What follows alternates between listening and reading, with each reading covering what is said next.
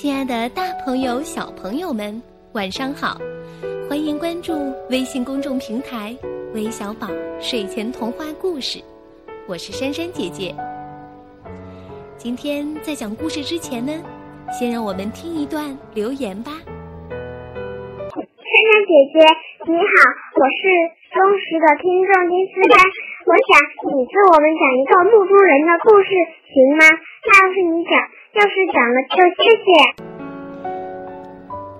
Hello，丁斯丹小朋友你好，那终于听到你的声音了。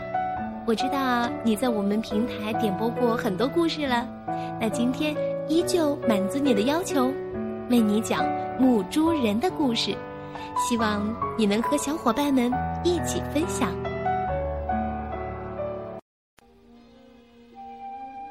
从前有一个贫穷的王子。他有一个王国，王国虽然非常小，可是还足以使他结婚。而结婚，正是他想要做的事情。他也真有些大胆，居然敢对皇帝的女儿说：“你愿意嫁给我吗？”不过，他敢这样说，也正是因为他的名字远近都知道的缘故。成千成百的公主都会高高兴兴地说：“愿意。”不过，我们看看这位公主会不会这样说吧。在这王子父亲的墓上，长着一颗玫瑰，一颗很美丽的玫瑰。五年开一次花，而且每次只开一朵。但这是一朵多么好的玫瑰花呀！它发出那么芬芳的香气，无论谁只需闻一下，就会忘掉一切忧愁和烦恼。王子还有一只夜莺，这鸟儿唱起歌来，就好像它小小的喉咙里面包藏着一切和谐的调子似的。这朵玫瑰花。和这只夜莺应该送给那位公主，因此这两件东西就被放在两个大银匣里送给她了。皇帝下命令，叫把这些东西送进大殿，好让他亲眼看看。公主正在大殿里和她的侍女们做拜客的游戏，因为他们没有别的事情可做。当他看到大银匣子里的礼品时，就兴高采烈的拍起手来。我希望那里面是一只小猫咪，他说。可是，匣子里却是一朵美丽的玫瑰花。哇，这花做的多么精巧啊！侍女们齐声说：“嗯，它不仅精巧，而且美丽。”皇帝说：“公主把花摸了一下，她几乎哭出来了。呸！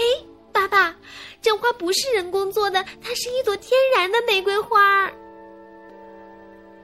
我们暂且不要生气，让我们先看看另一只匣子里是什么再说吧。”皇帝说。于是，那只夜莺就跳出来了。它唱的那么好听。他们一时还想不出什么话来说它不好。这鸟儿真使我想起死去的皇后的那个八音盒。一位老的侍臣说：“是的，它的调子，它的唱法完全跟那个八音盒一样。”对呀，皇帝说。于是他就像一个孩子似的。哭起来了！我不相信它是一只天然的鸟儿，公主说：“不，它是一只天然的鸟儿。”那些送礼物的人说：“那么，就让这只鸟儿飞走吧。”公主说：“但是她无论如何不让王子来看她。”不过，王子并不因此失望。他把自己的脸涂得棕一块黑一块把帽子拉下来盖住眉毛，于是就来敲门儿。哦，早上好，皇上，他说：“我能在宫里找到一个差事吗？”哎，找事的人实在太多了，皇帝说。不过，让我想想看吧。嗯，我需要一个会看猪的人，因为我养了很多猪。这样，王子就被任命为皇家的牧猪人了。他们给了他一间猪棚旁边的简陋小屋，他也不得不在里面住下。但是他从早到晚都坐在那里工作。到了晚上，他做好了一口很精致的小锅，边上挂着许多铃。当锅煮开了的时候，这些铃就美妙的响起来，奏出一支和谐的老调。啊，我亲爱的奥古斯丁，一切都完了，完了，完了。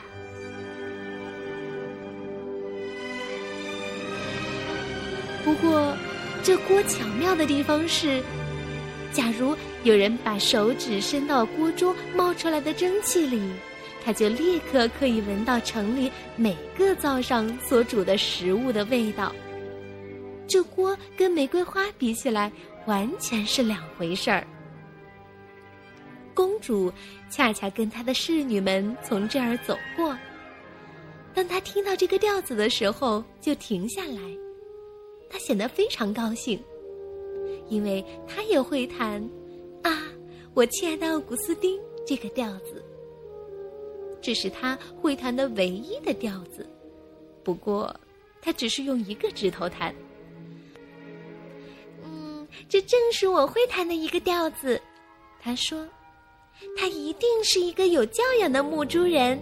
你们听着，进去问问他，这个乐器要多少钱。因此，一位侍女只好走进去了。可是，在进去以前，他先换上了一双木套鞋，因为怕把他的脚弄脏了。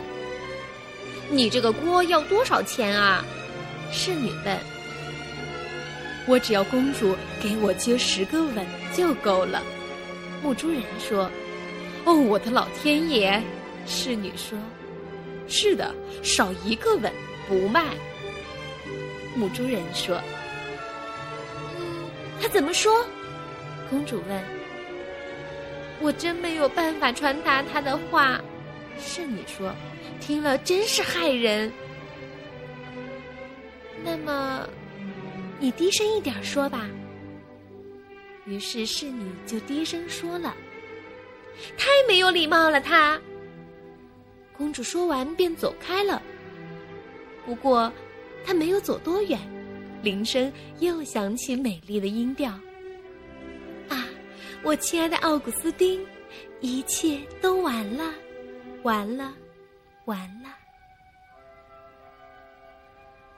听着，公主说：“去问问他愿不愿意让我的侍女给他十个吻。”谢谢您，不成。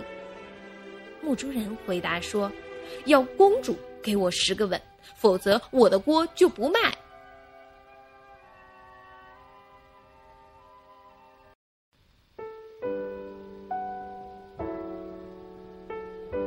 小朋友们，你们觉得公主会不会答应牧猪人的要求呢？而牧猪人最后又到底有没有和公主结婚呢？我们会在明天的故事当中告诉你结局。咱们明天再见吧。